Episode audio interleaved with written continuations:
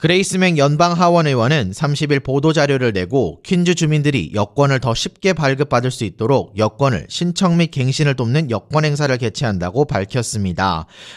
이 행사는 오는 2월 5일 일요일 퀸즈 플러싱의 4165 메인스트리트에 위치한 우체국에서 진행되며 행사 기간은 이날 오전 10시부터 오후 4시까지의 별도 예약 없이 참여 가능합니다.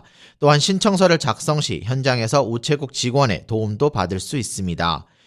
여권을 발급받기 위해서는 우선 미국 시민권자이어야 하며 필수 증빙 서류도 제출해야 합니다.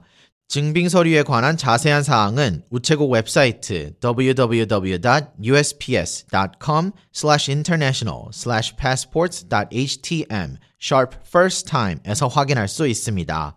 그레이스맹 의원은 휴가나 비즈니스, 여행, 유학, 가족 방문 등 다른 나라로 여행하려면 여권이 필수적이라면서 우리 지역구가 코비드-19 팬데믹으로부터 점차 회복함에 따라 많은 사람들이 다시 여행을 재개하기 시작했다며 나아가 다가오는 여름 여행 시즌을 위해 계획하고 있는 시점에 이런 기회를 제공하게 되어 기쁘게 생각한다며 많은 분들이 오는 2월 5일에 이 서비스를 적극 활용하기를 권장한다고 말했습니다.